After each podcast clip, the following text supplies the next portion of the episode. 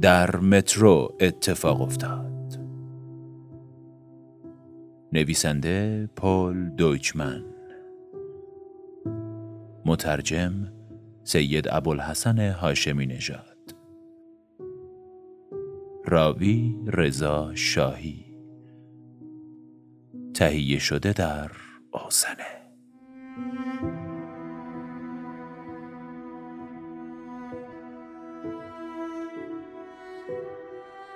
استرنبرگر عکاس نیویورکی در لانگ آیلند زندگی می کرد. سالها بیان که مسیرش را تغییر دهد از خانه به دفتر کارش در خیابان پنجم می رفت. مردی بود پنجاه ساله با موهای سفید زخیم و چشمان قهوه‌ای. همیشه قطار ساعت 9 و 9 دقیقه به وودساید را سوار می شد و از آنجا با مترو به شهر می رفت. صبح روز دهم ژانویه طبق معمول سوار قطار 9 و 9 دقیقه شد. ناگهان تصمیم گرفت به دیدار لاسلز و ویکتور دوست مجاریش که در بروکلین زندگی می کرد و مریض بود برود.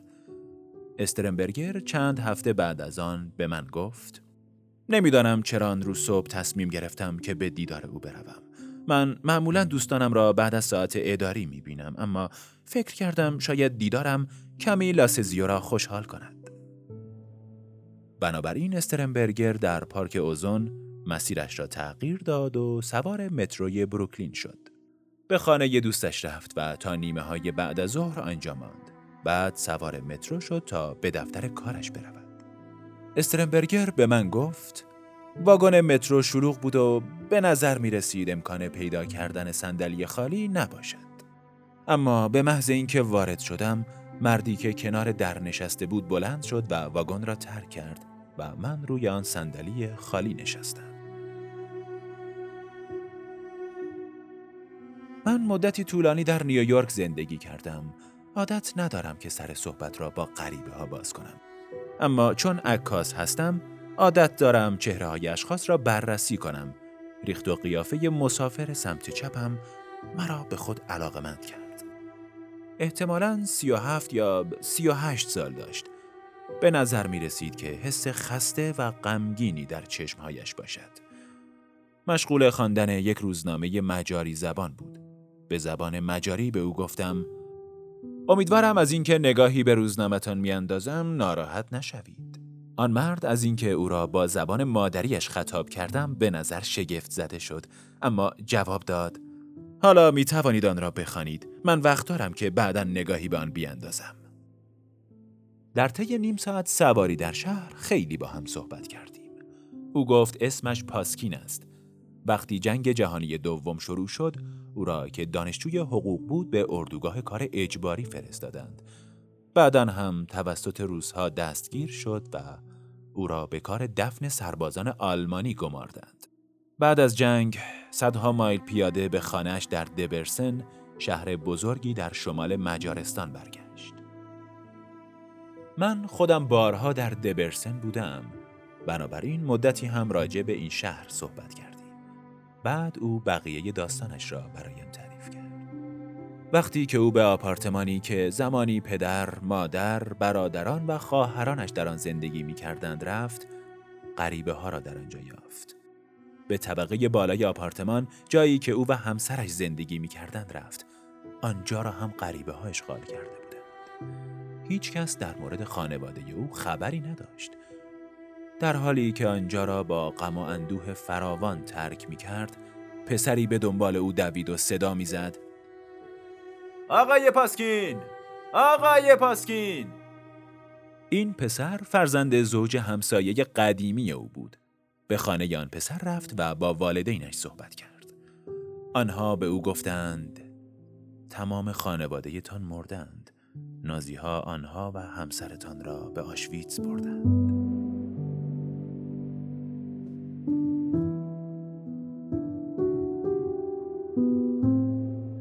آشویتس بدترین اردوگاه اسرای جنگی بود. پاسکین می‌دانست که زندانیان زیادی در طول جنگ در آنجا کشته شده بودند. او تمام امیدش را از دست داد. چند روز بعد دیگر هیچ دلخوشی برای ماندن در مجارستان نداشت. دوباره شروع به راهپیمایی کرد.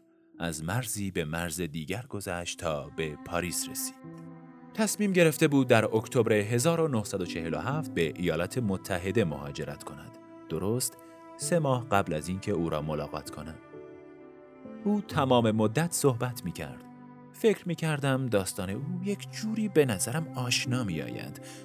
ناگهان فهمیدم چرا. زن جوانی را هم که اخیرا ملاقات کرده بودم در دبرسن زندگی می کرد. او را هم به آشویتس برده بودند اما بعد به شهر دیگری منتقل شده بود و او را در کارخانه آلمانی ابزار جنگی به کار گمارده بودند. سایر اعضای خانواده را که با او به آشویتس برده بودند کشته بودند. بعد از اتمام جنگ او با اولین قایق پر از ها در سال 1946 به ایالات متحده آمد.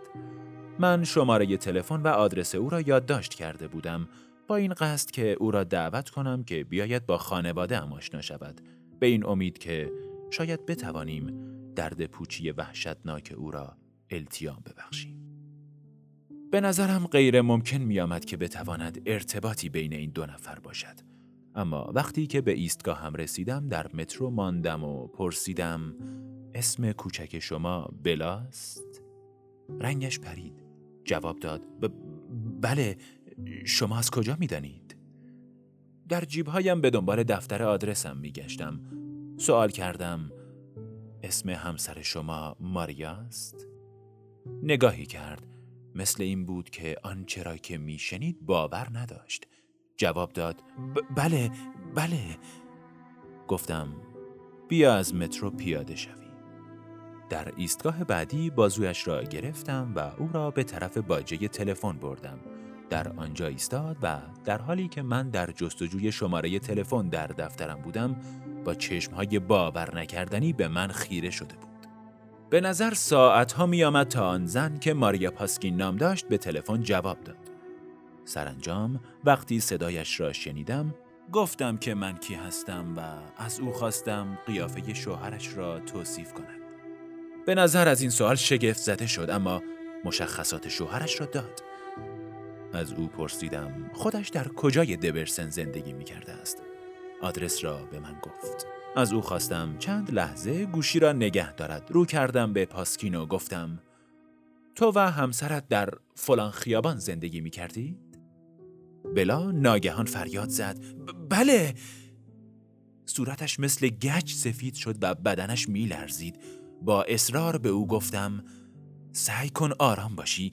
معجزه ای در حال وقوع است. بیا این تلفن را بگیر و با همسرت صحبت کن.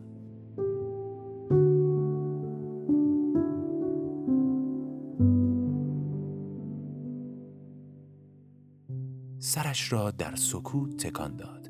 چشمهایش از اشک می درخشید لحظه ای به صدای همسرش گوش داد. بعد فریاد کشید. من بلا هستم. من بلا هستم. و شروع به منمن کردن کرد. دیدم که او نمی‌تواند خودش را کنترل کند. من دوباره با ماریا صحبت کردم. به او گفتم هر کجا هستی همانجا بیست. همسرت را به نزدت میفرستم.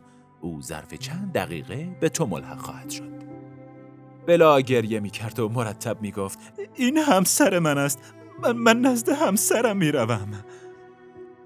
ابتدا فکر کردم باید همراه پاسکین بروم اما متوجه شدم که این لحظه است که هیچ غریبه ای نباید مزاحم آن شود. پاسکین را سوار تاکسی تلفنی کردم و به راننده گفتم که او را به آدرس ماریا ببرد. کرایه تاکسی را دادم و گفتم خداحافظ. ماریا بعدا به من گفت فقط یادم میآید وقتی گوشی تلفن را گذاشتم به این سو آن سو می‌رفتم. مثل این بود که خواب می‌بینم. چیز دیگری که به یادم میآید تاکسی تلفنی بود که در مقابل منزل ایستاد و همسرم بود که پیاده شد و به طرف من آمد. جزئیات را نمی‌توانم به خاطر بیاورم. اما این را با اطمینان می‌دانم که برای اولین بار بود که در این سالیان دراز احساس خوشحالی می حتی حالا هم باور کردن تمام این اتفاقات برایم مشکل است. سالهای زیادی با ترس زندگی کردم. هنوز هم وقتی شوهرم از خانه بیرون می رود می ترسم. به خودم می گویم ممکن است چیزی اتفاق بیفتد و دوباره او را از من بگیرد شوهرش مطمئن بود که هیچ چیز نمی‌تواند دوباره آنها را از هم جدا کند. او در حقیقت می گفت خداوند ما را به هم رساند. مسلحت این بود. چگونه می توانیم اتفاقاتی را که در بعد از ظهر دهم ژانویه رخ داد قضاوت کنیم؟ عده زیادی معتقدند که این اتفاقات همه ناشی از تصادف بوده است. اما آیا این اتفاق بود که سبب شد استرنبرگر ناگهان تصمیم بگیرد به دیدار دوست مریضش برود و متروی را سوار شود که قبلا هرگز سوار نمی‌شد؟ این اتفاق بود که باعث شد که مردی که کنار در واگن نشسته بود به محض اینکه استرنبرگر وارد شد واگن را ترک کند؟ آیا این اتفاق بود که موجب شد بلاپاسکین کنار استرنبرگر بنشیند و روزنامه مجاری زبان بخواند؟ این کار اتفاق بود یا کار خداوند؟